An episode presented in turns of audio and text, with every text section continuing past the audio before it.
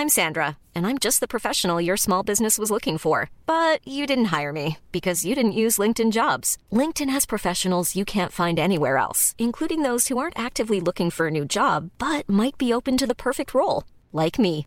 In a given month, over 70% of LinkedIn users don't visit other leading job sites. So if you're not looking on LinkedIn, you'll miss out on great candidates like Sandra. Start hiring professionals like a professional. Post your free job on linkedin.com/people today. Small details are big surfaces. Tight corners are odd shapes. Flat, rounded, textured, or tall. Whatever your next project, there's a spray paint pattern that's just right. Because Rust new Custom Spray 5 in 1 gives you control with five different spray patterns. So you can tackle nooks, crannies, edges, and curves without worrying about drips, runs, uneven coverage, or anything else. Custom Spray 5 in 1. Only from rustolium Everyone knows therapy is great for solving problems, but getting therapy has its own problems too, like finding the right therapist, fitting into their schedule, and of course, the cost. Well, BetterHelp can solve those problems. It's totally online and built around your schedule. It's surprisingly affordable too. Connect with a credentialed therapist by phone, video, or online chat, all from the comfort of your home. Visit betterhelp.com to learn more and save 10% on your first month. That's BetterHelp, H E L P. God middag, god middag. Som ni ser så snöar det en smula över nejden. Det plockar fram ett vanligt måttband. Idrotten i Sverige har två organisationer. Den ena är konkret. Ja, både Lena och Anette tyckte jag gick väldigt bra för. Det är kul att vara igång igen förresten. Riksidrottsförbundet med kansli, chefer och handlingsplaner. Vi är ju liksom inte nöjda med det här för vi känner att vi kan gå på alla. Eller, eller jag ska vara bäst. Vi kan gå på alla. Den andra är osynlig. Ett finmaskigt nätverk av människor runt hela landet. Och som existerar därför att den vill finnas till. Tommy Soran Gemi, en spelare som har roligt när han spelar. Den kallar vi idrottsrörelsen. Nej, ingen tappar precis där. Jag är väl kanske lite pessimistisk om men... Belöningen är den egna tillfredsställelsen över att ha hjälpt till. Tommy Soran Gemi E. Över att ha hjälpt till, till, till. Du, bakom oss. Ja, vi kan vända oss om, då är det framför oss.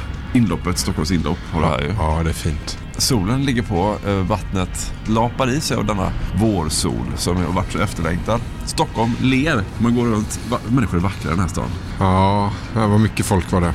Jag tänkte inte så. Jag dömer inte folk eh, efter utseende så att säga. Okej. Jag tänker så här Marcus. Vi, vi ska gå in här på Zoom Friscana. Ja, vad kul. En av Stockholms önstekrogar. Ja, där borta i inloppet, där sjunker Vasa. Ja. Då sägs det att en styrman överlevde, simma i land, gick in här på Ja, just och, be- och beställde någonting. Vet du vad han beställde? Öl. Ja, stor stark. Ja. Zoom Friscana. Då undrar du såklart varför heter många tyska krogar Zoom? Att de heter Zoom. Ja. Ett Zoom Friscaner, ett Zoom någonting. någonting. Och då är prepositionen eh, till eller ibland eh, vid. Mm. Så det kan betyda ungefär vid, eh, vid eh, Friscana. Så till exempel att du har, om du har en krog som ligger precis i Skeppsholmen, då skulle den kunna heta Zoom Skeppsholmen, vid, Mm. skepp, Mm. vid Skeppsholmen. Mm. Sådär. Så gör de ofta tyskarna. Och vi befinner oss nu då i den tyska delen av Gamla stan. Mm. Där är ju på 1300 och 1400-talet, Hansan var ju halva befolkningen i, i St- Stockholm tysk. Mm. Ja, Mecklenburgare och sånt elände. Så varför vi borde ha en eh, guidepodd. Ja, Va? Precis. Historiska vandringar.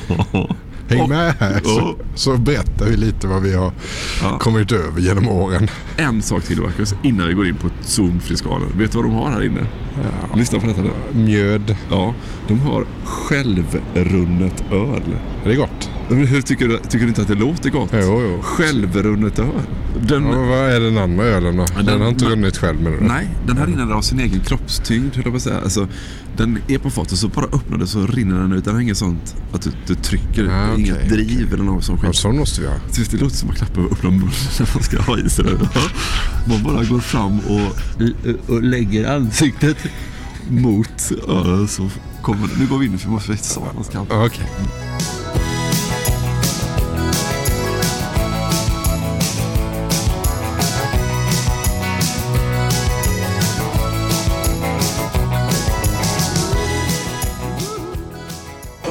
Varsågod. Där kom den. Självrunnen öl. Ja, gott. Och den ser inte så dum ut heller. Kolla den här sista, den mörka den han tar in. Jävlar. Bra drag här inne på Zoom Friscana. Ja, fy fasen vad det bälgas här. Det är ingen som har ramlat in heller av en slump utan man har gått målmedvetet hit. Ska vi läsa lite från menyn? Sånt kan vara trevligt. Oj, oj, oj. Eh, SOS. Ljummen gubbröra. Janssons frestelse. Böckling med äggröra på kavring. Toast Pelle Jansson. Tartar. Smörbakad skrejtorskrygg. Kalvlever. Konfiterade anklår. Wienerschnitzel, bratwurst, pepparstek. Komplett meny. Jag blir hungrig nu. Vi hinner inte äta. Ja, vi gör inte det. Eller?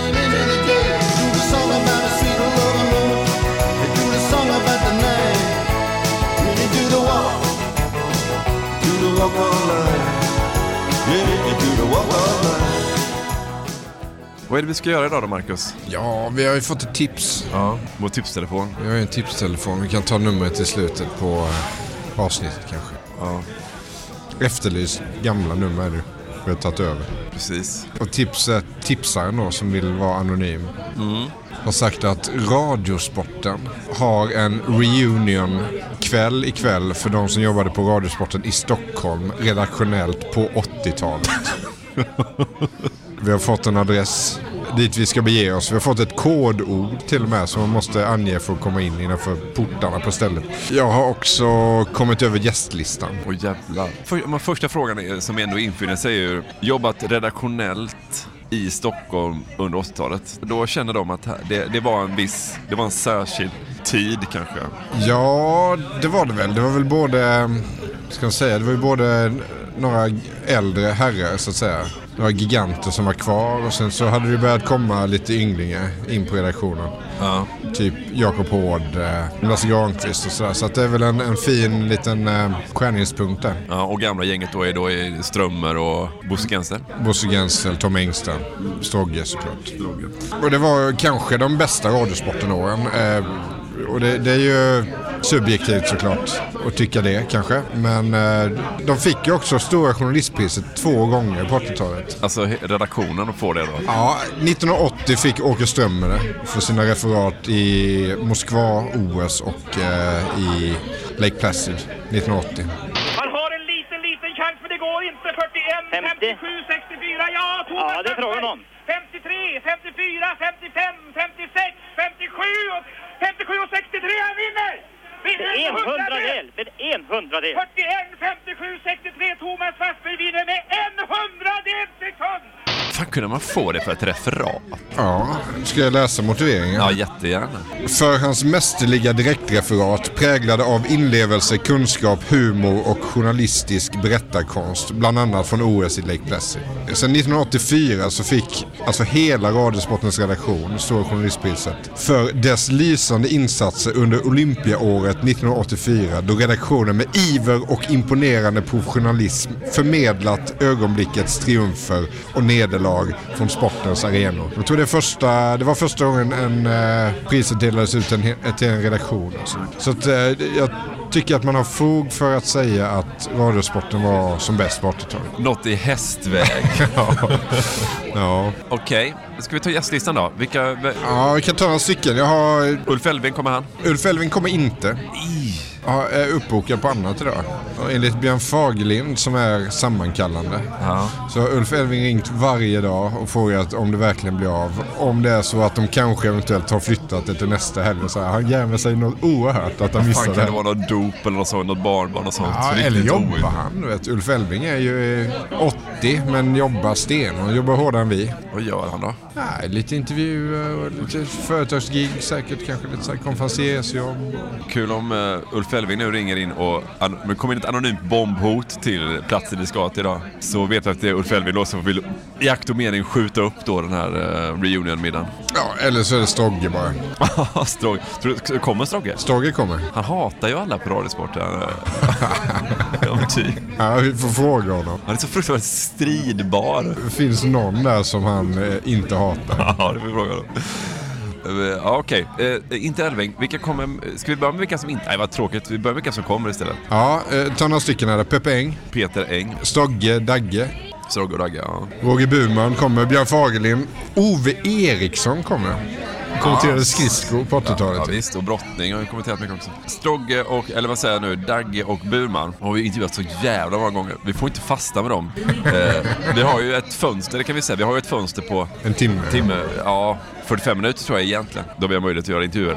Får ju inte fasta med Dagge och, och, och Burman. Hur mycket vi än tycker om dem, men vi har ju pratat med dem. Så det är viktigt. Fäkta bort eh, Dagge på något sätt. Låsa in honom på toaletten. eller. Sätta så en stor planka så upp mot handtaget när han är där inne. Lasse Kink kommer. Kinken. Mm. Eh, Lasse Granqvist eh, sägs ha tackat nej till att kommentera den första SM-finalen i ishockey som spelas just i detta nu. Eftersom han så gärna vill gå på den här tillställningen. Det är så vi, det är där är det, det, det är där det är. Eh, Robban Perlskog kommer. Vresig. Jag blev så himla glad när jag, när jag hörde ett namn. Kenneth Range. Han kommer. Många får pengar men inte särskilt mycket. Det är huvuddragen när årets första V75 har travats fram på Färjestads travbana denna söndag eftermiddag den 1 i januari 2001. Liten, eh, skäggig, mustaschprydd man. Brukade ha keps. Okej. Kommenterade basket, eh, dambasket och eh, körde Sportextra. Gjorde även lite boxning och så. här. Skulle kunna vara så här på en boxningslandskamp i Eriksdalshallen mellan Sverige och Turkiet. Kenneth Range. Jag har pratat med honom flera gånger. Det låter, det låter ju nästan yrkeskriminell på namnet. Fast sitter inte han inne? Jo, han gör ju 12 år för väpnat rån. Striptease nere i Norrköping träffar Kenneth Range. Lars Borgnäs.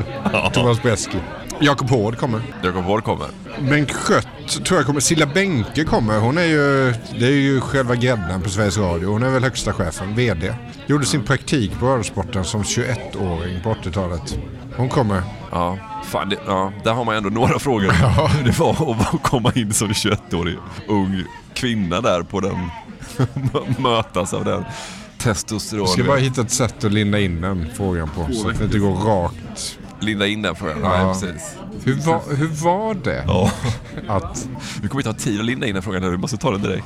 Du får bära eller brista. Pelle Josefsson kommer, han var ju chef i många herrans år. Var ju den som åkte på den här Reka-resan till Argentina inför eh, VM 78. Just det. Och vittnade om att, ja var det Svenska fotbollsförbundets ordförande där som hade ändå stämt i bäcken mot den argentinska juntan på en middag. Ja. Som egentligen aldrig framkom. Sverige var lite mjäkiga så här, men de hade ju faktiskt tryckt till vid något tillfälle. Ja, vad hette han då? Det kommer jag inte ihåg heller. Nej. Han hette, det var ju han som kallades för eh, Grogg, Tore Brodd, Tore S. To, ja. ja, Brogg eller Grogg? Grogg var det. Ja, Grogg var det. Grogg. Tore S. Grogg. Ja, Grogg hade varit fint nu. Nej, vi ska dricka de här lätt, lättrunna ölen eller vad de hette. Det var några stycken. Vill du höra vilka som inte kommer? Ja. Förutom de som har gått bort då. Som Bosse Gensel till exempel. Tom Engstrand, Och Åke Ström. Ulf Elving kommer ju inte då. Christer Ulfbåge kvar i Portugal. Kommer inte hem för nästa helg. Nej. Lämnat någon kommentar eller har han sagt något? Ja, det var synd, sa Björn Fagerlind. Ja, mest synd är det om er som inte får träffa mig, hade han sagt då. På skoj. På skoj får vi nästan Ja. hoppas. Agne Järlevik tackade först ja, men tackade sen nej för att han kände sig lite skruttig. Det tycker jag är synd. Ja. Agne hade varit kul. Vi var ju nära att göra ett avsnitt en gång när Agne Järlevik sålde sin soffa på Blocket. Vad? Det kommer inte ihåg. Jo. Skulle vi vara... Ja, men Christian hittade en annons när Agne Järlevik gav bort en soffa tror jag. Han ville bara bli av med den. Och då kände jag också så här, vi borde åka dit, hämta soffan och intervjua Agne Ja, Järlevik. jag tror det. det hade funkat tror jag. Ja, men vi var lite stressade då i dag, livet. da, den dagen vi köpte en soffa av Agne Järvik. Lätt. Annika Grede Duncan kom inte för att hon är i USA och jobbar. Hon jobbar på. Jag hade henne så sent som i förrgår i Radiosporten. Ja. Men vi har kontakt med Annika. Jag ska träffa henne nästa gång hon kommer hem. Sen kom inte Mildred Eriksson heller. Hon var den första anställda reportern på Radiosporten. Alltså första kvinnliga anställda reportern. Hon kom inte. Hon hade lite problem att ta sig hem. Hon bor uppe i Roslagen någonstans. Jag tänker när Ulf Elving hör de här bortförklaringarna. Han sitter hemma och på det där jävla dopet han ska på. Strogge kunde väl glidit in i sin 10 år, 15 år gamla Mercedes och skjutsat henne. Ja, verkligen. Nej, han vill... Nej, jag tror inte Strogge dricker så mycket. Jag tänkte så här, han vill dricka. Jag tror inte han dricker så mycket Strogge. Nej, jag tror att han är en sån som kör gärna. Ja, mm, okej. Ja, så så är det.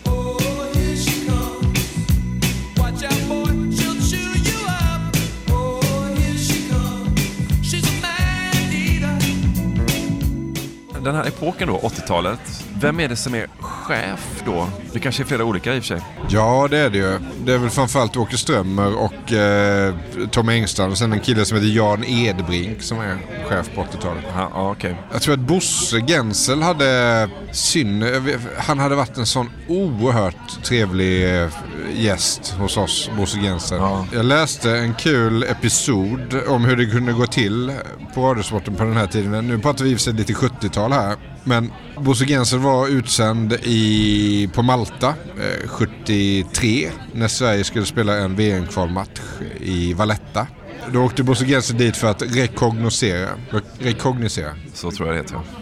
Och väl på plats så insåg han att telefonledningen inte skulle räcka till. Telefonledningarna? Nej. De befintliga skulle inte räcka för att sända hem matchen på ett ordentligt vis. Och då krävdes det kontakter på regeringsnivå för att få de resurser som var nödvändiga. Och det hade ju såklart Bosse Gensen, så han löste det på egen hand. Sen kom han hem till Sverige och då blev han av sina överordnade utskälld för att han hade tagit sådana initiativ.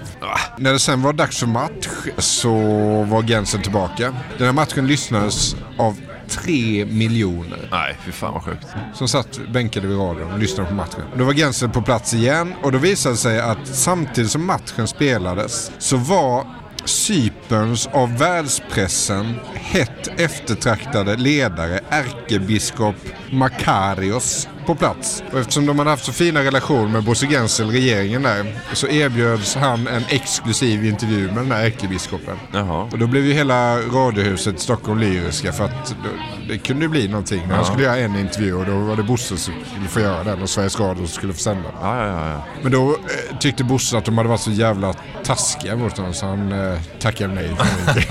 Fan vad fint. och så satsade han på matchen istället. Det var lite Bosse Gensel. Ja, det är lite Bosse Gensel. Egentligen så ska man väl man ska ju kunna på sina fem... För, förlåt Marcus, du känner lite den här örnstressen. Ursäkta? Någon gång, någon gång ska jag bli så, så vuxen att mina ursäkta, man ber om hjälp från en servitris, att de hör dem. Jag säger alltid lite för lågt. Ursäkta? Man hörde, men sket i oss. Urs ursäkta? Eh, skulle vi kunna ta två eh, ljusa lager bara? Får, får räcka med den självrörande ölen. Fan vad hungrig jag är också Max. Nej förlåt, vi fick hjälp av din kollega. Jävla jäktad. Stressig stämning här inne. Jag gillar det som fan. Varför är det aldrig så Marcus att vi bara kan sitta kvar här i 6-7 timmar och dricka och äta så kan man ju aldrig göra nu för tiden. Inte den här, känna den här jävla stressen hela tiden. Man sätter munnen mot glaset och så bara åh, hinner vi en till? Eller vet du, man dricker tills man rapar. Men nu har vi, vi har ju gått om tiden då. Vi ska ta båten ut till det här hemliga stället då. Som ligger på Skansen. Jag tänkte på det när vi gjorde förra veckans avsnitt. Vet, man pratade med ens han Manfred Aronsson. VD då på kanal 5. Ja, då är han VD där liksom. Lyfter lön så. Men då vill man ju att i den värld jag vill leva i, då ska ju hans, den naturliga slutpunkten för hans, när han har armbågat sig fram, armbågat sig klart, då ska det ju vara radiosporten. Chefsposition det ska vara liksom. Så vill man ju ha det. Det ska ju vara fruktansvärt välavlönat, hög prestige. Ja, de har ju precis anställt en ny chef ju. Vi satt ju, det är ju, det, det är ju som en konklav varje gång de gör det, Radiosporten. Man sitter och väntar och så svart rök stiger från radiohuset och vet man att de är inte överens. Ja, just det. Och sen eh, efter några dagar så kom det vit rök då och då visste man att de hade hittat en ny Radiosporten-chef. Kan man snart läsa i tidningen att Bosse Gensel har tillträtt som... Ja. Men då vet jag att jag tänkte så här att Lasse Granqvist borde ju gå tillbaka och bli chef, arbetande chef då, som Bosse Gensel. Han, han var ju på TV-sporten och i, åkte ner till Frankrike-VM 98 och kommenterade några matcher. Ja, och gick på några möten och så. Ja, det var sådär. Men han var ju chef. chef. Då skulle Lasse Granqvist, men han, han skulle ju förmodligen behöva sänka sin lön med hur mycket som helst. Jag tror Ingves, nu har väl han slutat i och för sig, riksbankschefen. Jag tror han hade 250 i månaden. Mindre än så ska det inte vara. Nej, där ska det nog ligga. ligga där. Då ska man nog också gå in som första kommentator tycker jag. Man blir anställd också som stjärnkommentator och chef, ansiktet utåt, som en liten... Ja. ja, många bra idéer hur man skulle kunna omstrukturera arbetsplatsen. Jo, men man ska ju inte ta någon från P4 Uppland som är bra på eh, interna kommunikationssystem och eh, håller ner lönerna och sånt där. Sån, sån chef ska inte vara chef på Radiosporten. Nej aktiv inom civilförsvar. Jag hade just passerat en stor neongrön skylt när någon ropade Ej du, jag kan spåda, du ser rätt vilsen ut. I dörren stod en man med en övertygande min. Jag tänkte, vad har jag att förlora? Jag Ge mig och går in. Han sa, stjärnorna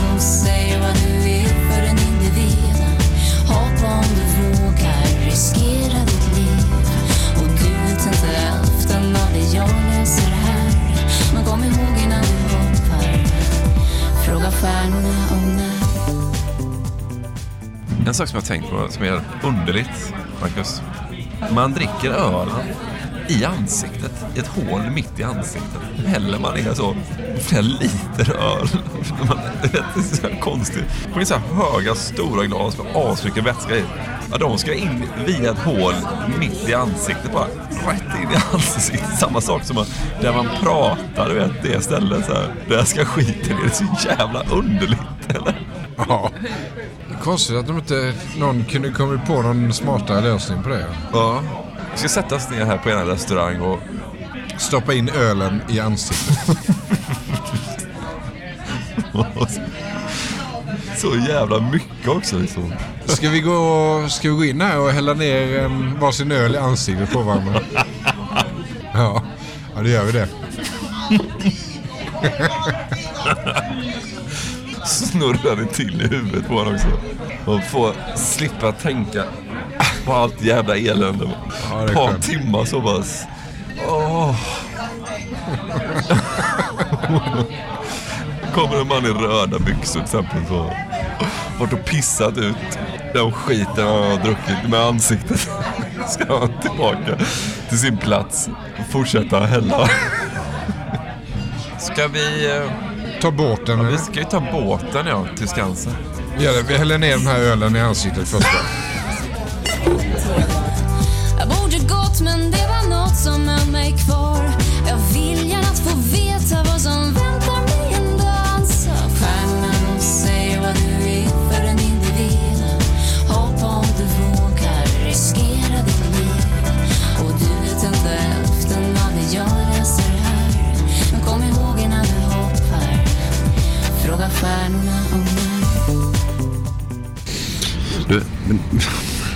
Det som inte fick hända hände. Vi sitter på det här lilla parkcaféet. Jag tyckte att det var bra ändå, Emil. Jo, men det- vi, sa, vi, Vi fick värma upp Ja, lite. först sa vi på telefon så här. Vi får inte fastna med Burman och eh, Dagge. Nu sitter vi, nu är vi asstressade. Nu är vi försenade till gubb, gubbhyllan Skansen. För att vi satt med Dagge och Burman på det här jävla parkcaféet. det, det skedde en fin överlämning här som jag vet inte om du noterade. Jag fick ju då Radiosportens sportårskrönika 1988 och 1992 på sticka Av Dagge. av Dagge. Ja. Det- Den skedde då ute på Skansen. Den här. Det är lite så här fallet spionen Ströberg över det på något vis. Man borde ha en sån post adress där gamla Radiosporten-medarbetare kan lämna gamla årskrönikor på sticka. Ja, ja. Helvete vad du spott. Vad kastar snus? Vad håller du, på- vad håller du på med? Jo, här. Du, här kommer vi inte in. Nej, men man skulle gå till vänster här. Vänta, jag har fått hemliga instruktioner av att tipsa er. Hejsan, Björn Fagerlind och Radiosporten ska vi hälsa på. Ja, vet ni ni ska någonstans? Ja, jag tror det är gubbhyllan. Ja, och ni vet vart det ligger? Ja. Härligt, välkomna. Tack. Finns inte en chans att jag klarar 45 minuter. Nej, men då får du kissa. Ove Eriksson, för fan. O, jo, Ove. Eh, Men Ove Eriksson, han har man ju inte heller ett, ett ansikte på, eller hur? Nej. Jag tror att vi har en röst, det räcker. Ja, det... Jag tror att rösten ser ut som ansikte. Titta hur han lyser fram. Det är en syn av förtjusning att se honom.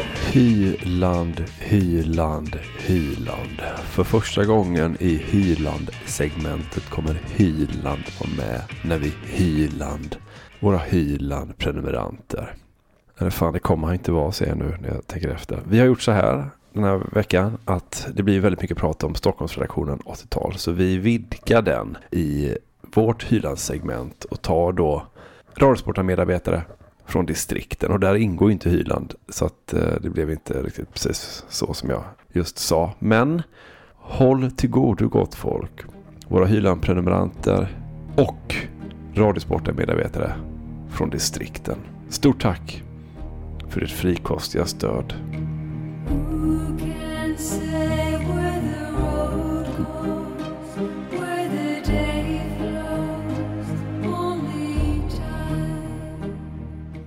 Leif Larsson Marcus Wilberg Per Karl Simon Kingdahl Magnus Wahlman Kristoffer Jönsson Christer Jonasson Mattias Axelsson Gunnar Brink Karim Hadje Paul Zyra Per Nilsson.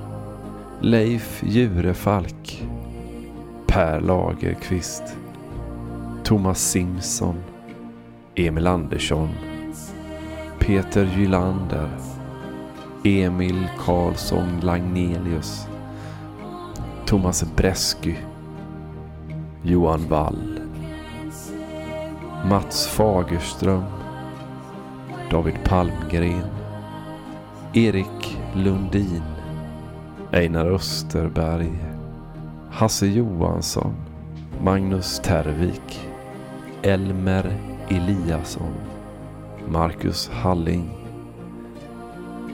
Mats Dahlberg Martin Karlgren Hasse Andersson Sigurd Bjerke Gösta Sjöström Kristoffer Saltberg Janne Östgärd.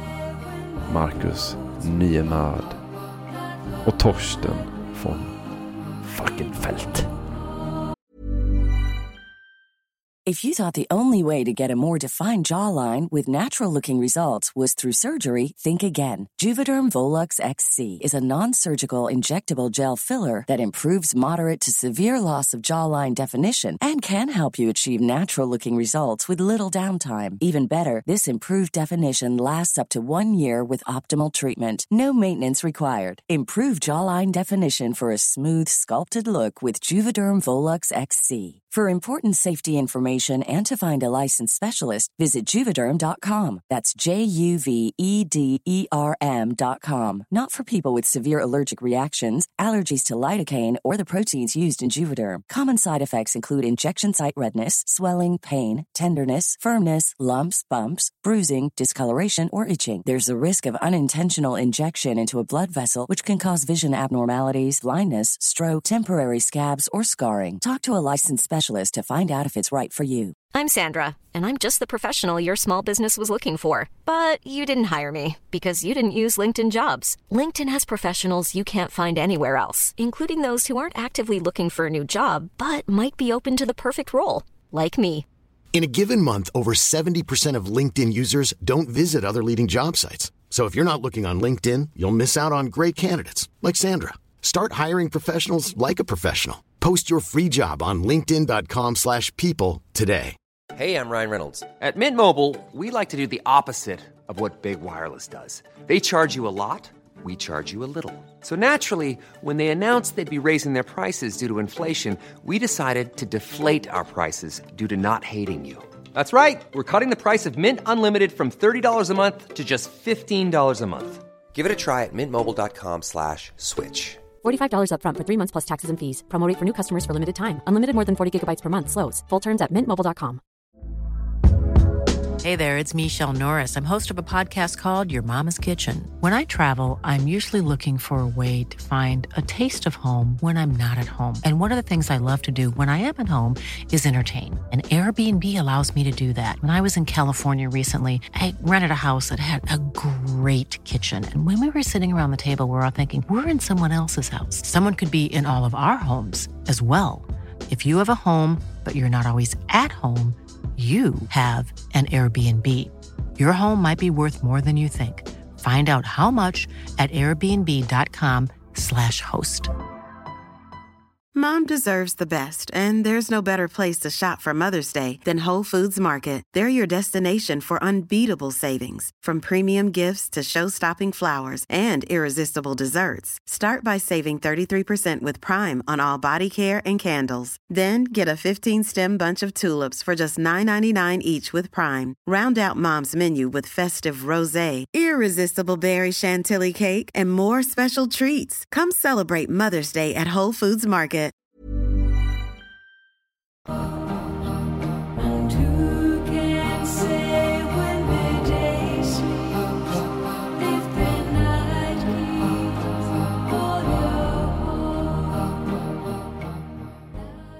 Kolla här. Kolla här. Det går inte.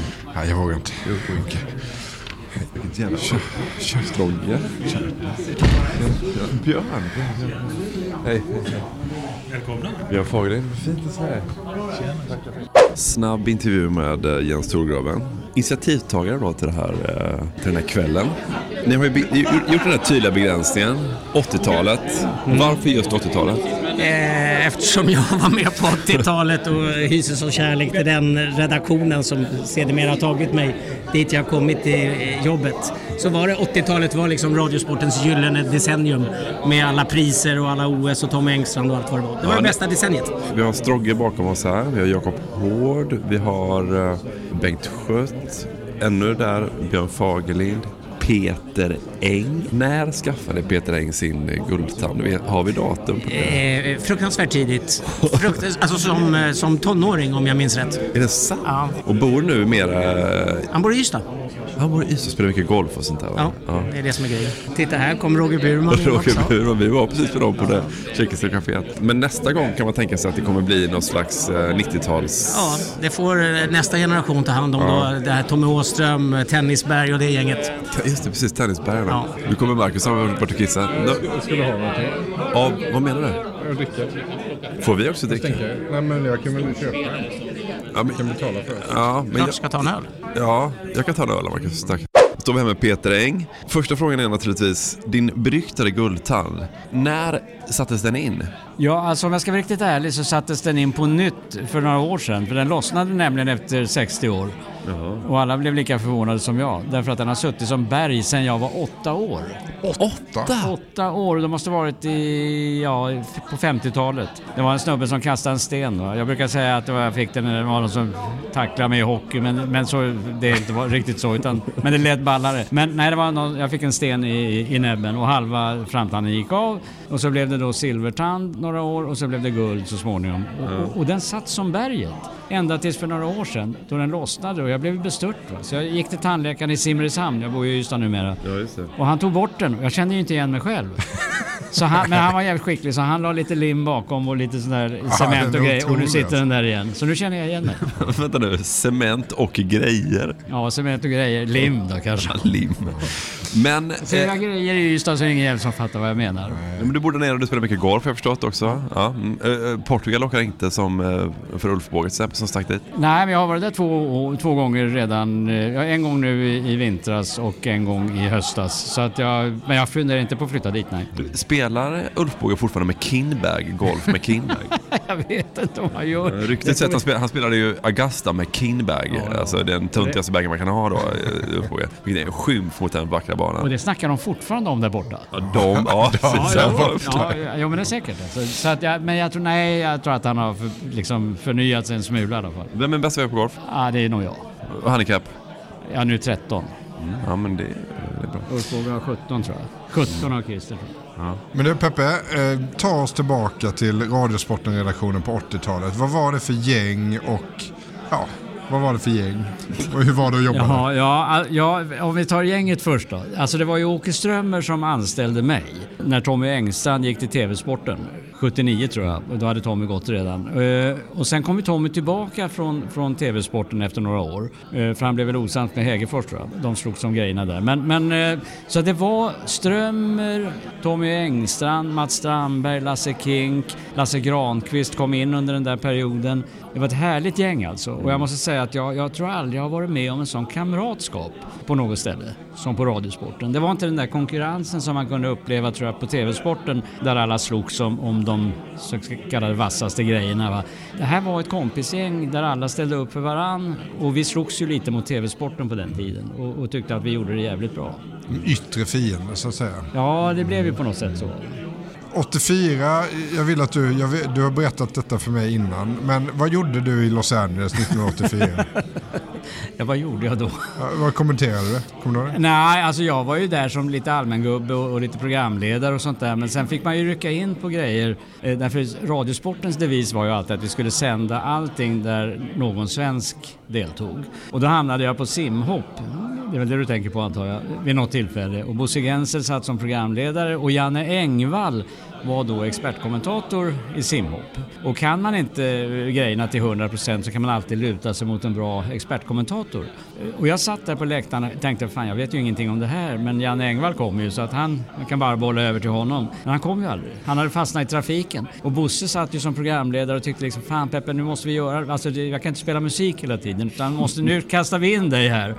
Och det var ju, det var ju bara att, hoppa in då och, och då kom jag ihåg att jag gjorde konstiga grejer och det var han, åh han hoppar upp och han hoppar ner och med skruvar och alla möjliga grejer. Och det där, ja det var väl inte så jävligt, det är ingenting man är stolt över. Nej, men det, var, det var faktiskt inte det jag tänkte på. Jag tänkte Nej. också, jo, jag tänkte också på det. Men jag, du gjorde också segling. Du har berättat väldigt fint hur, hur du rattade en cabriolet ut till... Ja, ja, jo, alltså det var ju, ja just det, det var ju mitt egentliga uppdrag igen. Det kan man väl säga. Att jag var ju seglingsreporter under ett antal olympiska spel och då gick ju seglingarna ute på Long Beach och vi hade ju hyrbilar och kom man bara att få vara i Los Angeles en sommar med den här dallrande värmen och de här mysiga eh, boulevarden. Och med den där guldtanden. Och med den här gulden, du förstår att man gick hem. Men, men ja, och jag, jag glömmer aldrig liksom hur man satt från hotellet. Vi bodde ju på något hotell i Beverly Hills och så åkte man ut på morgonen till Long Beach. Alltså det var guld va. Och med musik i radion där och, och äh, då, då kände man sig som lite kung alltså. Faktiskt, fast man inte var det. Men, men, och sen gjorde jag seglingarna där ute och, och kungen och Silvia var ju där. Och det var ju, Sverige hade ju bra seglare på den tiden. Kommer du ihåg någon låt som du spelade i cabrioleten? Eh, så kan vi lägga på den för våra lyssnare nu. Ja, ja, absolut. Eh, vänta nu. Eh, ba-ba-da, I call you. Vänta, men, fan kommer inte ihåg. Men, tell, just tell... Vad fan, vänta. I just call to Just- say I love you. Nej, Stevie Wonder. Oj jävlar! And I'm a-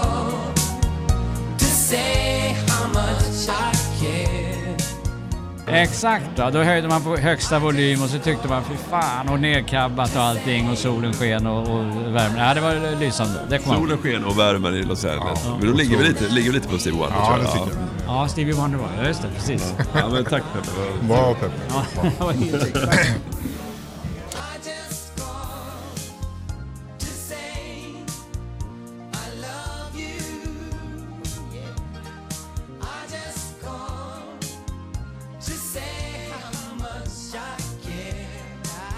Du, Marcus, Marcus. Det, det här nu, det är ju något slags, vi tittar ut över en lokal. Det är något form av sib smorgasbord. Vi har liksom en Björn Fagerlind sträv, stressad samordnare.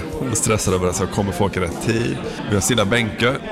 Kanske ska ge, vänta tio minuter med bänkar tills Vänta vi... öl. Ja, vänta en öl till ja. Jag kom på, jag kom på lite längre. Man, vi har ju skojat mycket om att han ska sitta på axlarna på Ulfbåge. Då blir det ju tvärtom. fyra meters man till slut. Han är väldigt lång.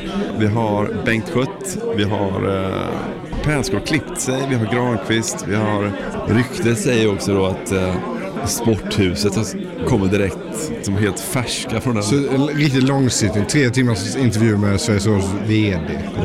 Nästa avsnitt. Ja, grilla Lycka till. Ställer tuffa frågor till eh, Sveriges Radio. Sånt håller inte vi på med istället tillbaka. Jag tyckte jag fick ett sur, sur blick av Tom Åström här faktiskt. Ja. Det ligger ju en fade. Ja, Så det gör vi. Men den är ju tyvärr obesvarad. Kolla du, här säljer ju eh, Pärlskog. Det är därför han han är på så gott humör. Han passar på att sälja sin bok. Ska vi ta Robban? Ja, jag tycker vi tar Robban. Du, det säger vi. Mycket nu. Så här gör vi. Min öl är liksom i andra en. Här kommer Kenneth Range.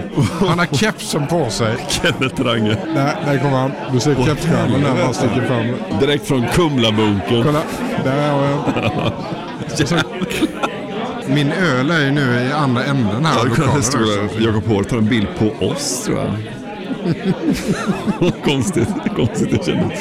Ska vi hämta hit någon då? Ja, vi tar, Eller, var det, var det skönt att vara där inne, tycker du? Det var jättebra, så vi tar Pärlskog. Du, Ro- Robert, handen på hjärtat. Den största punkaren på Radiosporten på 80-talet, vem var det? Annika Duncan. Annika Grede Duncan? Ja. Som inte är här idag. Nej, tyvärr. Det är är- synd. Henne hade jag gärna träffat. Hon var faktiskt mer punkare än vad jag var. Ja, det- Även ja. om jag också var punkare. Ja, för jag tänkte då att svaret Ja. skulle vara... Ja, jag dig, men- vet att du hoppades det. Men jag måste ju vara ärlig och säga att Annika var nog eh, strået vassare när det gällde punk. Vilka punk... eh, ro, ro, äh, grejen är väl att Thåström var från Hagsätra, eller? Nej? Nej, han är från Rågsved. Är han från Rågsved? Ja, okej. Han förknippas ju också med Rågsved Ja. eh, tack vare Ebba Grön och, och Fjodor och, och Gurra. Som Mm. jag känner mycket bättre. Pimme känner jag inte alls. Nej. Även om vi har varit på samma fester och spelat fotboll och sånt där. Ja. Varför var 80-talet på Radiosporten så eh, jävla bra? Varför är det just ni som ses nu? Därför att eh, journalistiken satt i högsätet. Ja. Det diskuterades journalistik varenda morgon klockan 10. Ja. Så hade vi morgonmöte och där gavs och togs det och det dis- diskuterades liksom in i detalj. Språk, Mm. hur man gjorde bra radio, hur man eh, förberedde sig inför jobb, matcher, Ja. sånt man skulle göra. Eh, Det är ju ingen som diskuterar journalistik längre. Nej. Det diskuteras bara kläder i studion och eh, scenografi och körscheman och och liksom kommentatorsjobbet pratas det inte om. Nej. På Radiosporten pratades det om det jämt och så var det en unik generation. Ja. Jag fick pris som årets radiosportare 1988 efter eh, OS-turneringen i boxning i Seoul. Du gjorde boxningen i Seoul? Ja. Vinnare 4-1. I röda hörnan, George Granne, Sverige. Sverige har tagit medalj i boxning för första gången sedan 1972. I den juryn vet du, där satt Bosse Gensel, Lars-Gunnar Björklund och Åke Strömmer. Ja. Hörde vilka snubbar man Ja. hade att förhålla sig till. Vem, vem har du liksom sett mest fram emot att träffa här ikväll? Det var en svår fråga, den har jag inte ens funderat på. Eh, Lasse King tycker jag är rolig att träffa eftersom Ja. han, han var något av en mentor för mig Ja. eh, när det gäller att kommentera ishockey och fotboll. Det är ju det jag har gjort mest. Även om jag, det har blivit mycket handboll senaste 10-15 åren. Men sen är det ju hela det här gänget. Jag träffade, snackade just med Ove Eriksson Ja. som jag har gjort väldigt många sådana halvtimmesprogram med. Ja. Vi hade ju eh, nyhetssändningar en halvtimme varje vardagkväll. Just det. Förutom Sportextra då Ja. på helgerna. Sen är det ju många man saknar. Mm. Bosse Gensel, Lars-Gunnar, Tommy Engstrand inte minst. Ja. Som var chef när jag började. Ja. Det var han som sa Robert, du kan bli bäst, sa han. ja, det var Engstrand som sa det. Ja. Jag vet inte om det var så bra att höra det, men, men han, tyck, han, han tyckte att jag hade en bra röst och bra tempo för att kommentera i radio. Men eh, det kan du nog sträcka på dig och säga att eh, det som du har gjort med handbollen åtminstone kommer ju eh, gå till historien. Så är det ju. Mm. Ja, det är ju också mycket min kollega Claes Hellgrens förtjänst. Ja, ni var bra Vi var ett, ett team. Alltså, Ja. det var... Hur var det nu när ni förlorade det då? Eller du förlorade. Hur kändes det då? Nej, det var hårt. Ja, det var tungt. Jag förstod det. Du gick ut lite i media där och Ja. Liksom. inte så mycket gnäll faktiskt. Mer än att jag i min bok berättade hur det gick till. Ja. Eh, Så är det ju. Men, men eh, att, att de spräckte det paret tycker jag det var lite konstigt. Nej, alltså hårdfakta i målet är att mitt kontrakt gick ut. Ja. Är man frilans så går kontraktet ut, då måste man förhandla ett nytt och de ville inte förhandla ett nytt. Ja. Så jag kan inte säga så mycket om det. Men eh, det var ju personliga motsättningar. Ja. I botten, eh, så är det ju. Eh, handbollsredaktören och jag kom inte så bra överens. Redaktionschefen och jag kom inte så bra överens. Så var det. Är du en eh, person som det är svårt att komma överens med? Nej, det tycker jag inte. Om du frågar mig. Nej men alltså hela, hela min karriär har väl varit lite så att jag har varit principfast och stått för saker och jag har kämpat för kommentatorerna i många fall. Eh, när jag började på TV så satt vi alltid inglasade i såna här eh, glasburar. Utan kontakt med egentligen vad som hände på isen och vad som hände på läktarna. Ja. Och jag kämpade ju då mot ljudtekniker och chefer för att komma ut och sitta på läktaren. Idag sitter ju alla ute på läktaren. Ja. Så jag tog en för laget där. Ja. kan man säga. På det viset lite obekväm att, jobba med, det tror Ja. jag. Men det har aldrig varit liksom av egenintresse utan det har varit för att kommentators, kommentatorsjobbet ska vara så bra som möjligt. Ja. Du, Strogge, eh, han har ju fiender överallt.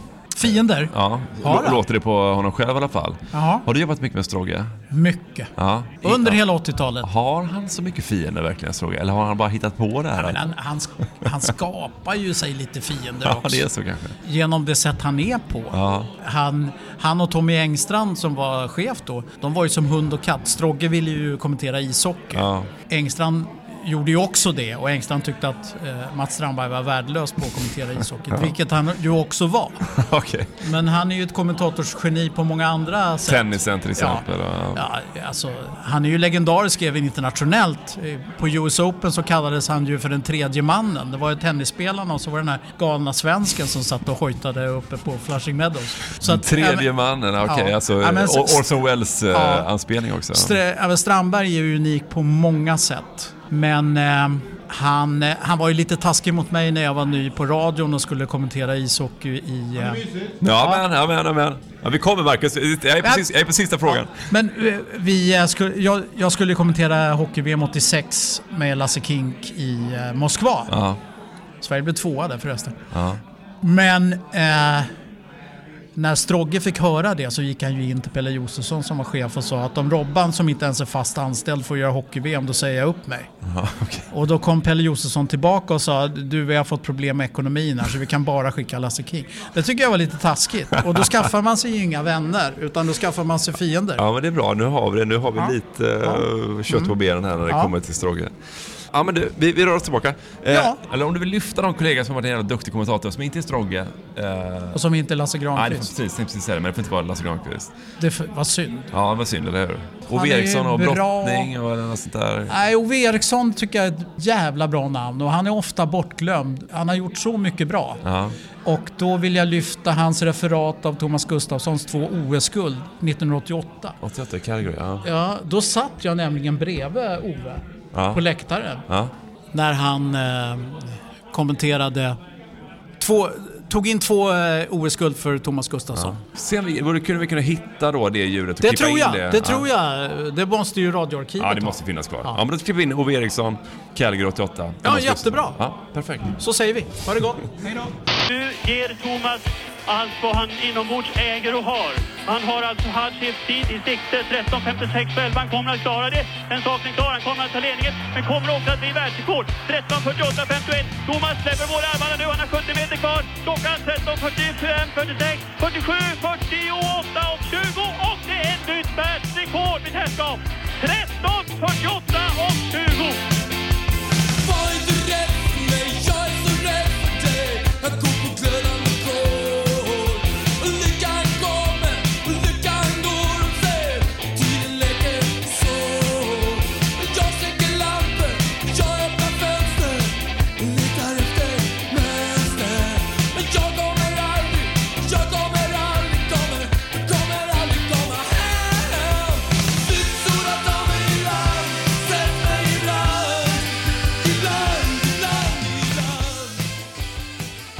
Vem har du sett mest eh, fram emot att träffa ikväll, Strogge? Ja, det är många hörde som jag ser fram emot att träffa här. Många fiender här också, eller? Många fiender? Ja. Nej, alltså Pärlskog skrev väl om mig i sin bok tror jag. Vi- vi- Alltså, vi- vi- vad skrev ja, han det- Jag har inte läst den. Nej, Jag har inte läst den nämligen. Inte Har jag, du inte jag läst heller. den? Men vi gjorde en podd som hette Ekstedt Sport eh, på Kungsholmen och då Olle Palmlöv hade tydligen läst den så att han tog upp det där då, jag skulle kommentera det där då. Men då tyckte väl jag inte att det var så farligt ändå. Jag har varit med om värre grejer. mycket värre på, mycket värre på. Det, det, var, det, var, det var att jag då inte förberedde mig alla gånger och så vidare. Det var mera det kanske. Det var någonting med hockeyn och VM i hockey någonting också. Men det, det, var, inte, det var inte mycket, det var inte mycket att bråka om tycker jag. Vi släpper det då. Vi, eh, har ju pratat ihjäl oss om ditt eh, referat 88 US Open. Om du fick lyfta ett annat referat som du själv är väldigt nöjd med, som inte är eh, US Open 88. Men 80-tal måste det vara. Ja, 80-tal måste det vara 80-tal, Men som du kände så här, fan, där, där satt den. Nej, alltså då, eh, 87 så var ju en match mellan Lillen Eklund och eh, Damiani om EM-titeln som Lillen hade återerövrat då i Köpenhamn 87 då samma år i februari. Eh, Då skulle han sätta sin titel på spel mot Damiani i Aostadalen i Italien. Och eh, då var det så att den skulle sändas lokalt över Gävle den här matchen, eh, Lillens hemstad.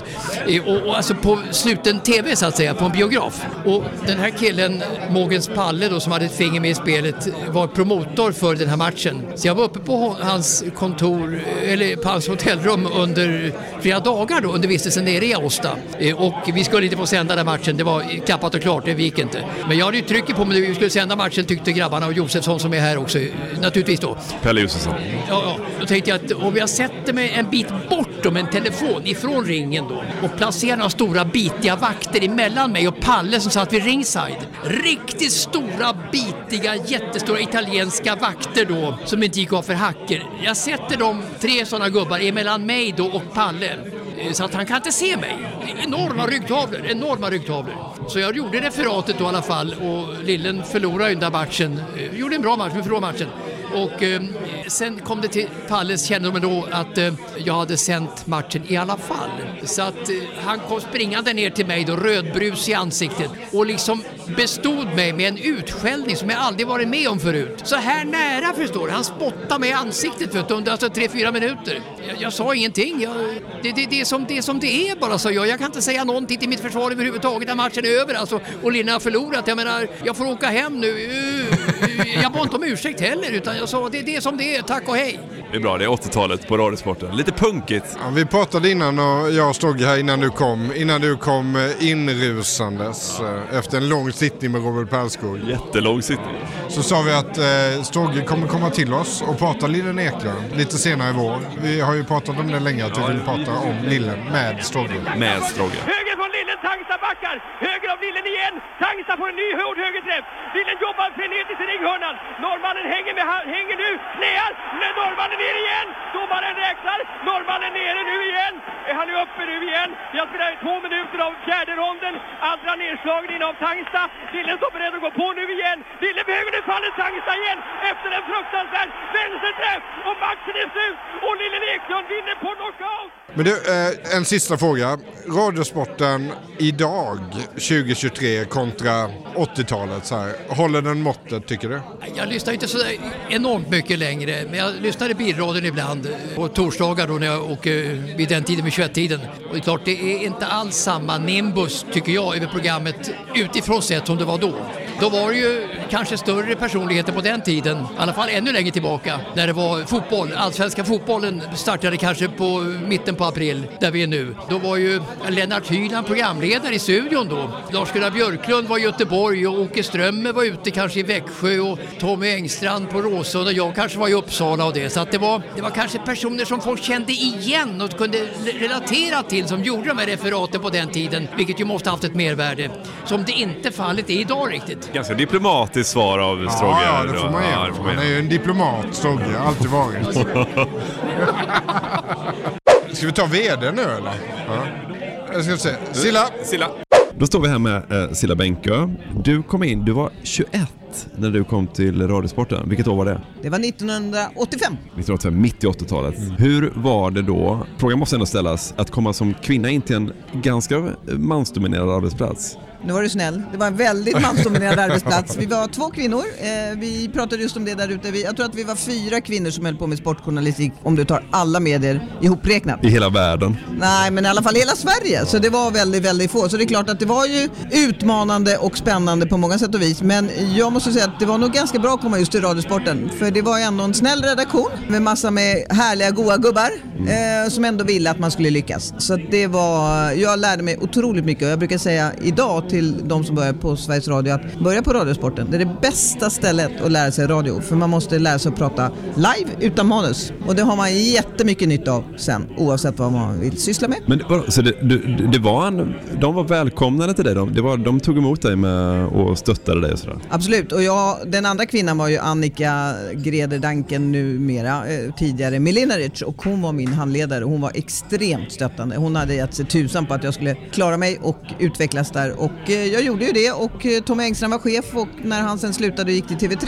så fick jag fast tjänst på Radiosporten. Jag fick hans tjänst som han lämnade så uppenbarligen så gjorde jag ju tillräckligt bra ifrån mig men det är klart att det var ju en känsla av att man var tvungen att vara lite bättre än grabbarna och hela tiden bevisa sig. Men den största liksom, skepsisen fanns ju inte från kollegorna, den fanns ju från publiken om vi ska vara helt ärliga. Eh, och jag brukar säga att jag är ganska glad att det inte fanns sociala medier på den tiden för om man skulle uppringa någon slags irritation eller så mot oss som var kvinnor så var man ändå tvungen att springa och knacka dörr om man skulle få 5000 namnunderskrifter så det var lite komplicerat på mitten av 80-talet. Idag hade det gått ju på en nanosekund och så hade man haft en hel hord efter sig på, på sociala medier och då kanske man inte hade klarat sig när man var 21 och ung och ganska orutinerad. Så att jag tror att jag började vid rätt tillfälle. Och nu är det ju betydligt fler kvinnor trots allt som sysslar med sportjournalistik vilket ju är helt rätt och superbra såklart. Vad gjorde du för jobb? Oj, allt möjligt. Jag hade spelat handboll själv så det är klart att det blev ju naturligt att om jag skulle referera något så var det handboll. Men sen blir man ju skickad på, på både det ena och det andra och det tredje som man inte hade någon aning om. Eh, och ibland blev man ju räddad av gånggången. Jag berättade just för någon annan där att jag var i Atlanta och skulle bevaka boxning. Jag kunde absolut ingenting om boxning. Och jag gruvade mig ju som tusan. Hur fasiken skulle jag referera det där i ett sportextra? Och eh, det tog ju inte ens en minut så var ju Lillen Eklund knockad vilket ju räddade mig. Eh, och, och det, blev, det blev liksom en klassisk eh, intervju efteråt faktiskt. För att jag frågade honom, ja men hur var det här då? Och då sa han att jag var i alla fall med i början. Jag var i alla fall med i matchen i början och då tänkte jag, ja den början var kort. Men, men, eh, och så den där blev ju inte viral för det gick ju inte på den tiden, fanns ju inget internet men det var mycket snack om den intervjun sen. Jag, var med i början och det är väldigt kul. Och, alltså nu har du ju liksom gått från praktikant på Radiosporten som 21-åring 85. Så har du så här och så är du högst upp.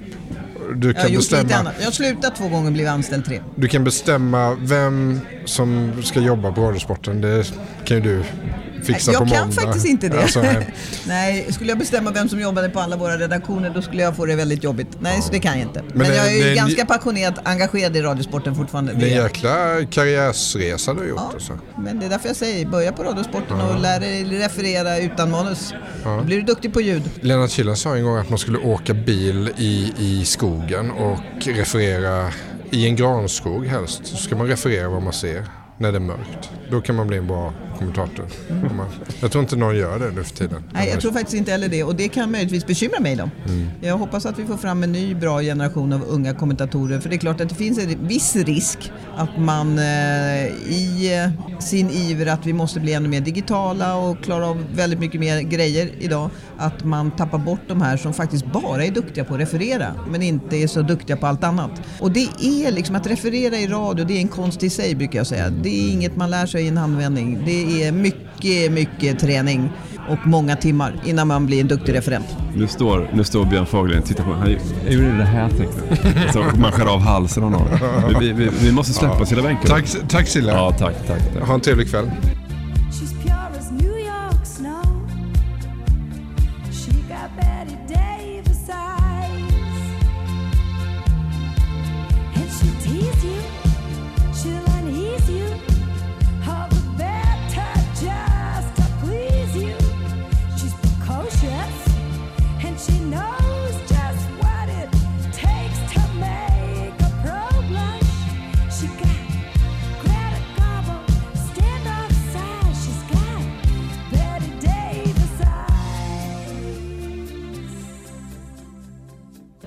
Hej, förlåt. Nej, du ska... Får vi ställa några frågor? Absolut. Ja. Jag har faktiskt poddat själv här. Ja, jo, vi misstänkte det. Vi, vi hijackade Kink och Pärlskog då. Jag och Lasse kunde inte hålla oss ifrån det. Tommy Åström, vilken otrolig radioröst ändå. Hallå där, välkomna Sportextra. Idag så ska vi... eh, Vilken, vad ska vi ta för Sportextra musik? Bejublade Beach Här, Boys. Bejublade Beach Boys.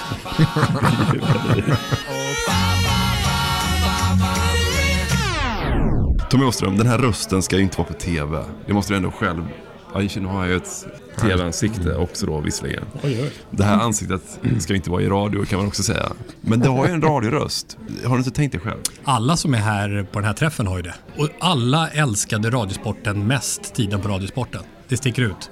Som Tom Engstrand sa att radio är ett varmt medium och tv är lite kallare. Så märkligt nog, fast man inte ser personerna så blir det personligare. Så att vi har haft ett litet snack, jag och Lasse Granqvist med Kinko Pärskog här och alla får ju något speciellt i blicken när man pratar om, om radio. Så det gäller ju oss alla egentligen. Ja, så är det faktiskt. Alla, men, men så är ingen kvar på, på, på radion. Nej, och det är väl egentligen Lönen. kommersialismens käftar. Lönen. Jag brukar tänka på det ibland, för du brukar ju ibland, Marcus var inne på det också, men du sitter ju också bakom betalvägg ibland. Vi, Ja, vi, ja. vi kämpar Men. Sveriges Radio betalar vi också. det? Jag betalar varje månad på, Ja, via det är sant. skatte, Ja, det är. Ja, skattesedel. Ja, det är helt rimligt att Åström kan få hugga tillbaka. Ja, ja, men hugg för fan. Eh, Men du gick över till tvn via Royal League var ditt första eh, tv Hur kan du minnas det? Det var ett jobb att minnas det. Men det var ju faktiskt så att jag och Lasse, vi har haft en specialare, så vi var ju kvar i Radiosporten många år efter att vi slutade vara anställda. Det är nästan ingen som har varit så. Så vi hade ju kontrakt, så jag jobbade ju, jag slutade som anställd på Radiosporten 2004, men fortsatte ända till 2016 eh, med friidrott och hockey och sådär. Och Lasse hade ju en liknande grej.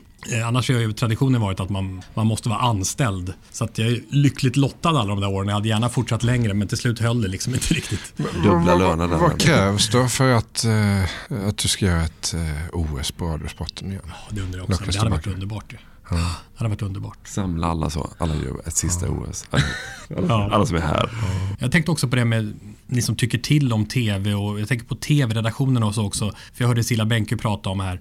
Referatet och kommenteringen kommer lite i bakgrunden. Det är något systemfel att Mm. alla redaktioner, som jag har ju varit på flera olika tv-redaktioner, lägger enormt fokus på studion. Även tv-recensenter och så, väl, även om du skriver kommenteringar ibland, väldigt mycket fokus på, på studio.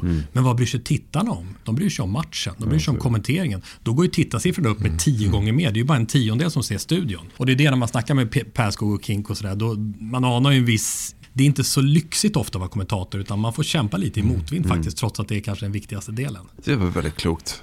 Det är, Ja, det är ja, klokt. det är, ja, väldigt Brandtal, klokt. brandtal. Är Larby? Ja, men det ska han få vara med på. Ja, det får går det ut. får Ja. Ja, jag är med i en podd.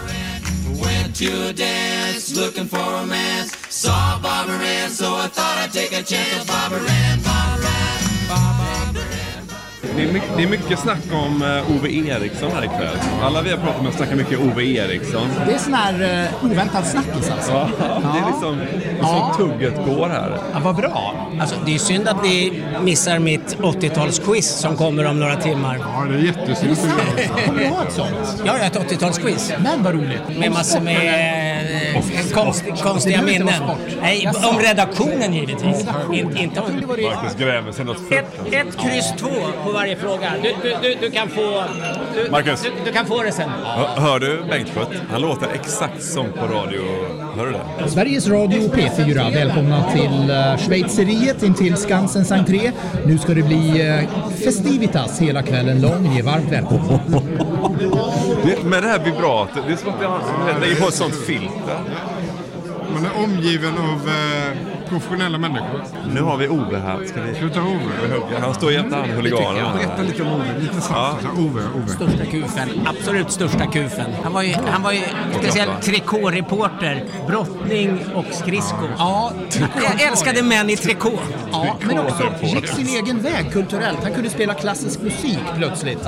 Wienervalser istället för uh, Beatles. Istället för ABBA, istället för Belinda Carlisle. Här har vi eh, Johann Strauss den yngre. Och sen kom Roger Burman och spelade Roy Orbison. Ja, precis ja. Plebejen. Han blev eh, nästan sparkad för att han spelar klassisk musik på eget bevåg liksom. Istället för... eh, Nu, hugger- vi honom. Nu Ove, äntligen, äntligen.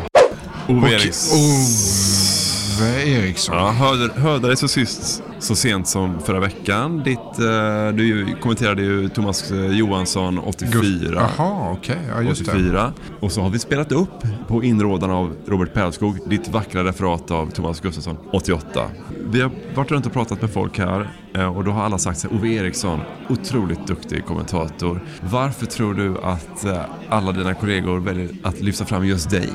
Men, eh, Nu tror jag du hittar på. Nej, nej, nej. nej, nej, nej. Nej, jag har ingen alls förklaring till det. Eh, definitivt inte. Det var ju skridsko och brottning som var mina huvudgrenar när jag var på Radiosporten. Trikåsporterna. Ja, det kan man lugnt säga. Och även friidrott gjorde jag ju på slutet då, då Ja. sista åren där. Eh, Och Thomas Gustafsson följde jag från det att han började som 16-åring och vann något junior-SM. Och sen följde jag honom under hela hans karriär. Ända tills han la av då, eh, det var väl runt 92 tror jag.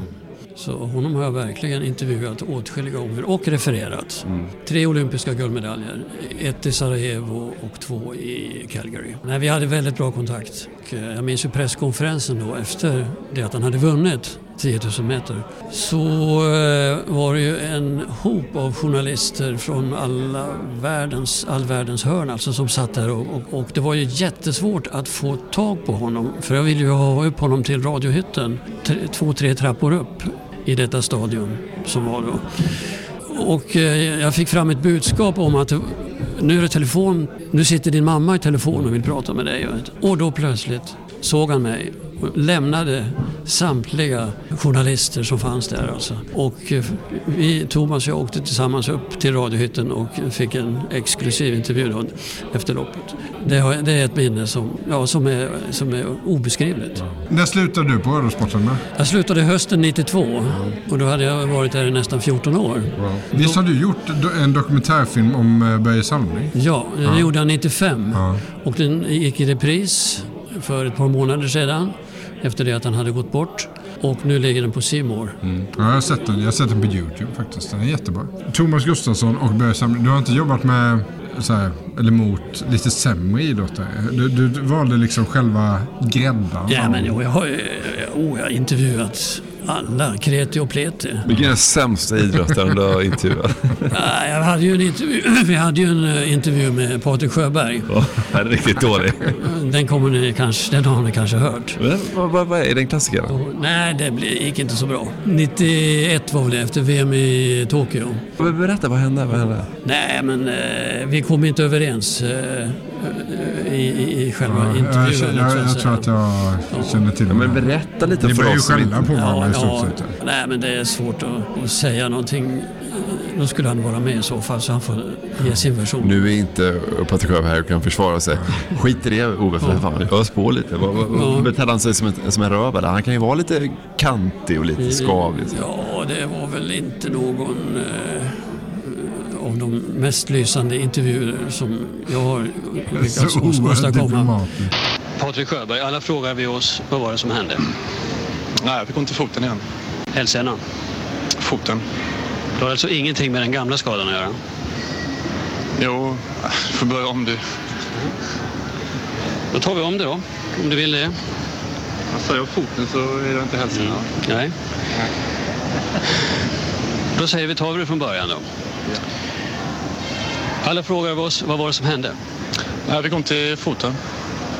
Vilken fot? Du har ju snackat med detta varenda jävla dag. Jag tror folk vet om att jag har ont i foten. Du behöver inte leka nu. Jag orkar inte med sånt idag. Ja, men du säger att du har ont i foten. När märkte du att du hade ont i foten? Sista stoppet på 2.31. Och när var det hela kört? När du upptäckte du det? Förlåt? Nej, men lägg av. När var det kört? ska det här bli någon intervju eller inte så får du skärpa dig. Ja, men då skiter vi då. 88 i Calgary. Eh, Sverige går ganska bra. Vinner stafetten. Åker Strömmen kommenterar. Vinner femmilen också tror jag. Mm. Vi har Wassberg och Gunde. Så här. Men kände du ändå att det var du som var kungen? På Nej, nej, OS nej, 88? nej. nej. fan är det för Absolut inte. Vad fan tror du han skulle säga? Ja, men det var Nej, nej. Dubbla OS-guld. Herregud. Nej, jag vet det. Ja. Nej, det var... ja, det kändes som var roligt. Ja, Kul att äntligen få träffa dig. Ja, jag har tänkt mycket på det. Jag har hört dina referat. Jag tror jag har skrivit om det också. Ja, vi har lyssnat, vi så mycket på det. Vi lyssnar så mycket på det. Var lägger ni ut det här någonstans då? Blad i Lasse Granqvist här. Snett inåt bakåt. Minns du första dagen och sådär? Vem som satt och rökte vid ett skrivbord? Sådana Ja. detaljer. Chefen Pelle Josefsson som jag för övrigt får äran att sitta bredvid här ikväll. Han eh, rökte ju pipa på rummet, vilket var förbjudet. Och han öppnade då vädringsfönstret, ni vet sånt där litet på kanten och eh, ställde sig där lite teatraliskt. Eh, och eh, sa att ja, vad fan, det är inte så jävla noga. Alltså sådär, så var det. Men eh, det var nervöst. Vi hade, då var, på den tiden var det tre dagars introduktionskurs. Man blev omedelbart skickad olika för att lära sig hur man hittar i huset och vad man äter och alltså sådana bitar. Eh, och framförallt var det ju en journalistisk nivå som jag fortfarande uppskattar faktiskt. För, för, ni kallas ju för det unga gardet då. Ni kom in sent 80 och ni blev ju 90-talet och, och stora profiler på... Så. När du nu återträffar 80-talsgänget här då, blir du liksom den ynglingen igen då? Jo men så är det ju. Jag var 20 år. Det är ju enormt mycket intryck du får i vardagen. Verkligen hyllar det, liksom det, det här. Det, låter som, det kan låta märkligt när man pratar om journalistiska samtal, men det är så himla viktigt. Och vi ska aldrig glömma bort att det var en redaktion där det var närvarande precis hela tiden. Och det hoppas jag att det, det får plats fortfarande idag på redaktionerna när produktionstempot ser helt annorlunda ut. Och det där vet ni mycket mer om än mig egentligen. Men, men visst är det som att man känner sig som junior här inne. Herregud, titta på det här gänget som är här. Men, och, och sen är det också så här, om man, alla ska lyfta fram en kommentator som var bäst, så, då säger ju alla dig också. Nej, gör de det? Ja, det är klart, de gör. V, v, v, v, är det som i laget, i Dortmund-laget 89? 89 var det. När man river kinesiska muren. Då var det alltid så här. Eh, eh, eh, ja, då, då trodde Äpplet att han var bäst. Eh, Gio var bäst och visste att han var bäst. Är det så också Lasse, att du vet att du är och var bäst? Är det så? Men du vet, nu ringer uppropsklockan. Ja, sluta, sluta. Nu, nu, nu, Nej, men- vi vill bara höra dig säga det. Du, men- all, alla vet nej, ju det Lasse. nej. Den, den hockeyn du gjorde, när är det vi har? 98. 98. När du gör hockey 98. World Cup 98, hockey. Det är ju ingen som har gjort bättre kommentering än så. Det kan du väl ändå ge? Ja, World Cup of Hockey. Fan också. Albelin hämtar egen zon i eget kortflank, slår pucken bara några meter. Längst sargen till Kalle Johansson som missar pucken, så sänder vidare till Sundin. Han har droppat den till Niklas Sundström. Han kommer något till vänster om mittcirkeln, lägger pucken att åka på, jobbar på för Mikael Andersson i offensivt läge. Andersson är först, stöter pucken med klubban till Sundin. Sundin till vänster om mål, försöker spela in den framför, går inte. Desjardins emellan. Så reparerar Sundström utanför vänstra cirkeln, så pucken längs sargen, glider ut. Att hämta till Scott Stevens i eget eh, kortflank. Han får pucken längs kanten också Erik Lindros. Lindros är kan in i offensiv zon, farligt nu. Kalle Johansson möter honom. Lindros i vänstra teckningscirkeln. Det, det ruttar med pucken eh, och dabbar sig så att Kalle Johansson hinner upp Lindros. Han står och låser pucken mot sargen. Kalle håller i. Lindros faller, ingen utvisning. Sundström får undan pucken via svensk klubba ut i neutral zon. Första bytet i matchen därmed avklarat. Pucken är nere i svensk ägo eh, i lugn och ro hos Kalle Johansson. Jo, men Lasse, det är väl, Lasse, det är väl ingen som varit bättre än så? Vem, vem skulle det? Ge mig ett namn i så fall. Vem är bättre? Du kan, du kan ju gå in och lyssna där. Du kan gå in och lyssna där så hittar du några stycken. Mats Strandberg på att göra individuella idrotter är bland det bästa du kan få. Lasse Kinks, min förebild som ju liksom är, eh, tycker jag, Jo, men det är ingen som varit lika bra som du. 87. 1987 VM, Sverige-Sovjetunionen, Lasse Kink, Leif Bork och Leif Borks när Sverige och 2-2. Ja, exakt. Anfallszonen mot tre Sovjetspelare, får med sig pucken. Kommer i dåligt läge, spelar bakom, slår in Albelin. Albelin spelar, slog! Och det, nej, men det går ju rakt, ja, det går rakt in i själen.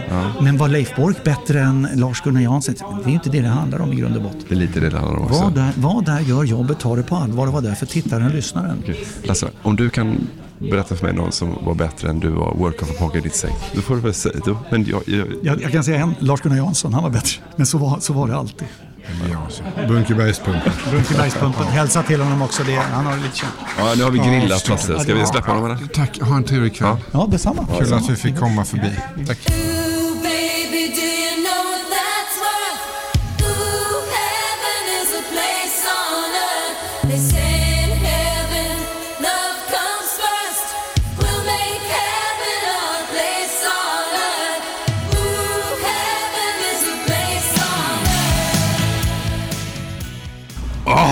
À la carte!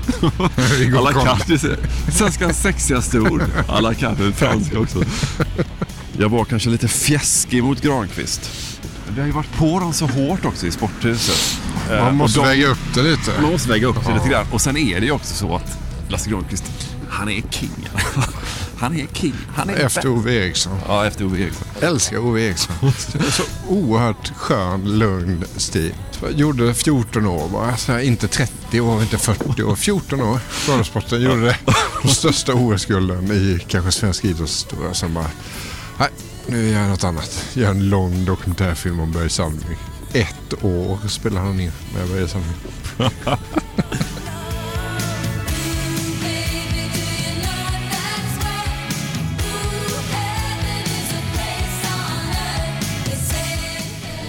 Range, Kenneth Range. Kenneth Range. Fan stod ju så länge med Ove Eriksson när Kenneth Range var där Marcus. Vi Nej, jag vet. tappade- Det grämer mig lite. Nej, inte Ove utan att vi tappade Range. Ja. Ja. Nyutsläppt från Kumla. Det var kul att han ändå kom så som jag tänkte att han skulle komma med Ja, keps. precis så som jag föreställer mig utifrån hur du hade beskrivit Kenneth Range också. Keps och midjekort jacka. Jag hamnade, jag blev inbegripen i ett samtal när du satt med Roald Perskog. Så stod jag, Lasse Kink, Pelle Josefsson och Kenneth Range och pratade om när de införde måljingeln. Och enades om att det måste vara till slutet på 80-talet. Och att jag därmed måste börja på nyårsafton 89 och sen gå tillbaka varje dag bakåt i tiden för att hitta den kvällen när de spelade den första gången.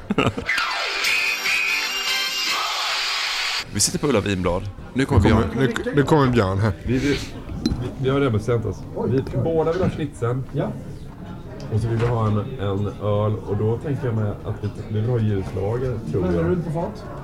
Ja, jättebra. Ja. Kör likadant. Ja. Mellerud och schnitzel. Schnitzel och Mellerud gånger två. Oerhört gott. Det känns som att man har varit ute och dansat en hel kväll. Ja, klockan är 28. Eller? Varit ute och dansat. kolla. Oj, vad gott. Tack. Vet du vad det bästa med vår podd är? Det är att vi, jag släpar. Att det inte är direkt sänd radio. Jag har ju lovat att åka hem och laga middag nu. Till, Ja. till Lina. Sitta på Ulla Vinblads, en av ja, Skansens bästa krogar. Kommer äta mig asmätt med en fläskschnitzel. Och sen komma hem och låtsas som att jag inte har ätit något. Och hon vet ingenting. Hon kommer inget få veta förrän om någon vecka. Om hon lyssnar på Om hon inte blir betalande prenumerant. Precis. Det är så jävla härligt. Och kunna vara helt ärlig och öppen med vad man gör nu. Så vet man att den, den bomben kommer brisera senare. Man skjuter den på framtiden. Mm. Hälsa Emil skriver hon. Va? Är glatt. Ovet, ovetande. Det finns en otrolig novell av Lars Alin. Det handlar ju om en man som... Han ska gå hem apelsiner. Ja, precis. Jo. Ja. Han, han är ju, apropå då att vara liksom försenad hem sådär. Han är ju en man då han dricker massa öl efter jobbet så han kommer hem sent.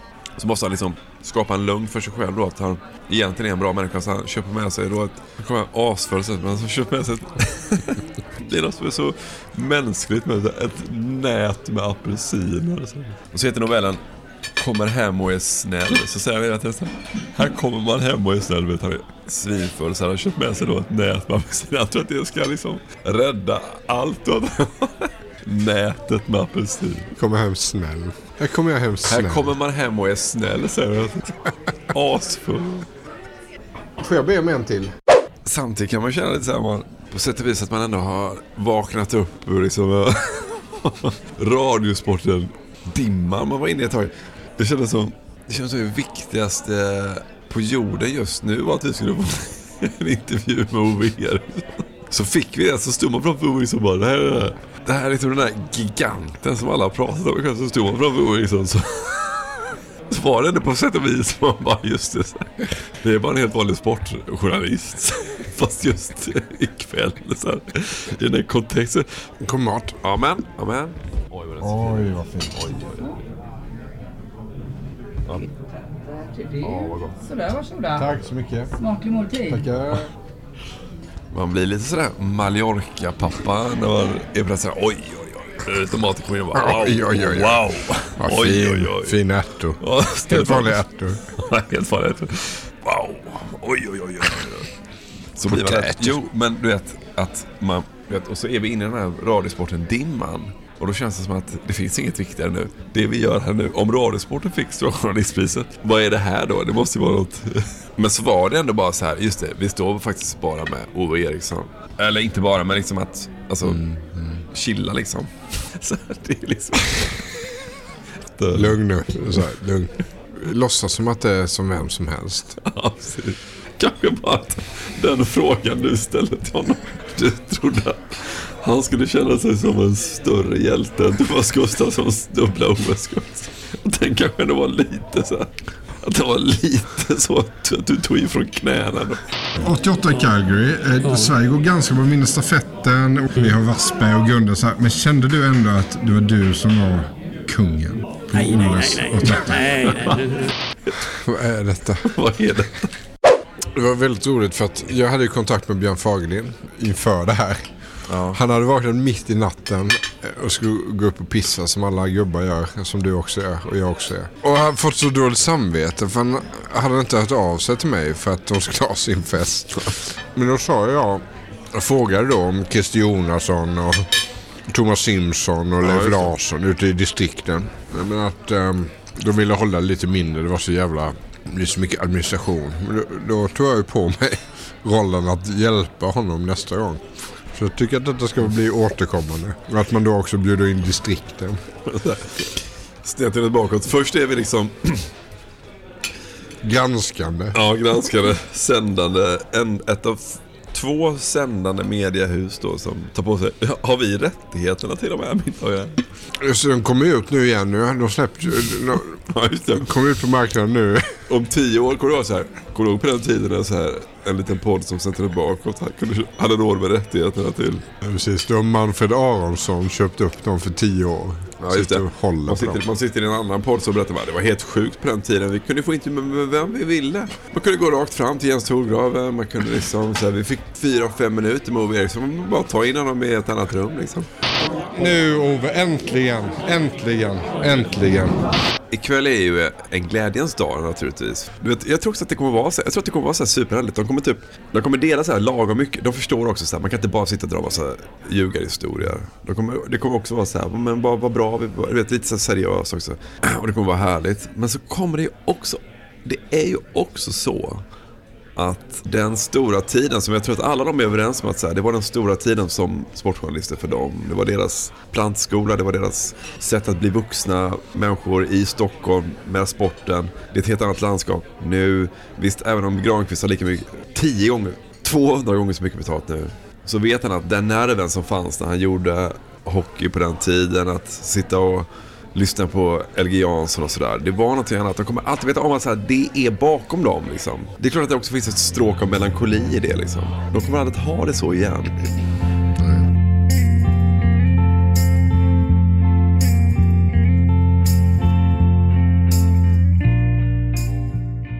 De tänkte ju inte på det då. Du vet, det är bara något med det undflyende ögonblicket. Att så här, när de satt där inne på ett morgonmöte.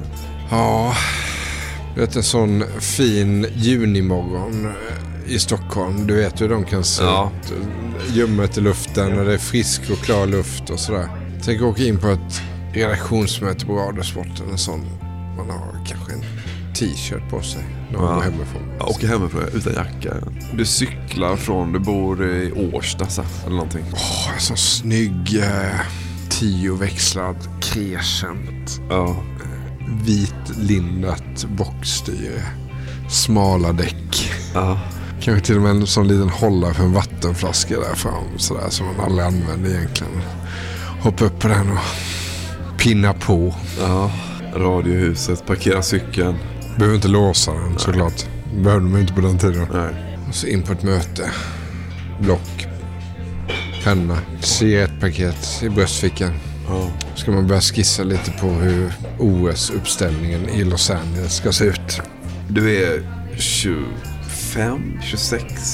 Du har ett långt arbetsliv i sportens tjänst framför dig. OS 92 vet du inte vart det ska gå än. Alltså Barcelona. Ja, ja det kan bli en bra resa. Ja, det måste varit otroligt härligt. Tänk också få st- ställa sig på Arlanda 84. Den flygplatsen såg ju betydligt mer annorlunda ut än vad den gör idag. Och stå och vinka av dem en efter en. De åker på OS. Med vita näsdukar. Så. Peppe, har du passet? Ja. Bra. Slå sig på bröstfickan. Kortbyxor? Jajamän. Reser förmodligen i kortbyxor så för att han vet att ska komma till värme. Guldtand? Jajamän. Okej, iväg nu min grabb. Iväg nu. Gör stolta, Peppe. Ja. Ja, herregud. Men kanske en vacker dag så kommer vi sitta och kanske minnas tillbaka när vi satt på Ulla Vinblads efter att vi hade träffat Radiosportgänget och tänka att ja, så gjorde man journalistik på den tiden. Ja. Kanske att vi var lite för exalterade över Ove Eriksson. Annars gjorde vi mycket bra också. Det var många bra intervjuer också.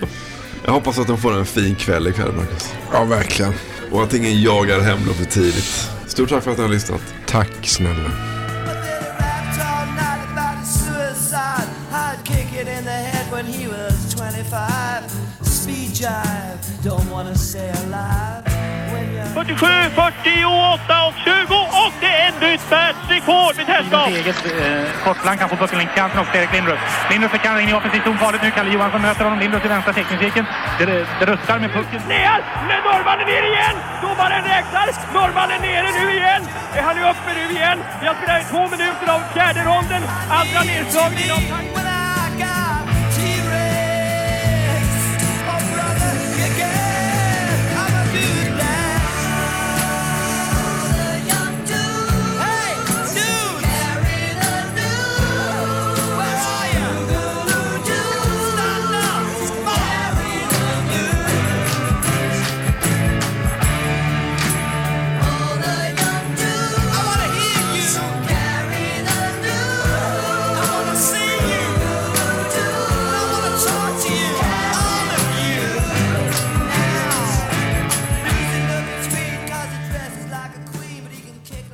Ja, gå hem nu. Jag har gått och. Käften Dagge.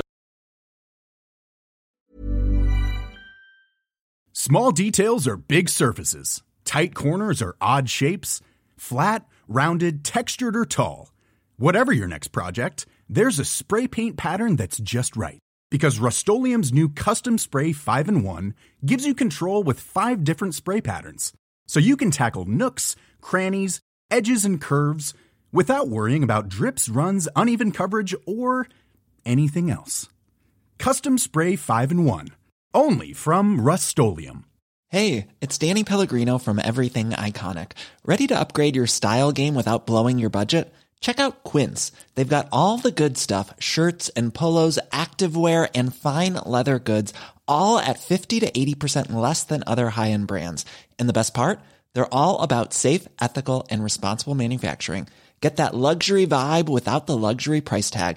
Hit up quince.com slash upgrade for free shipping and 365 day returns on your next order. That's quince.com slash upgrade.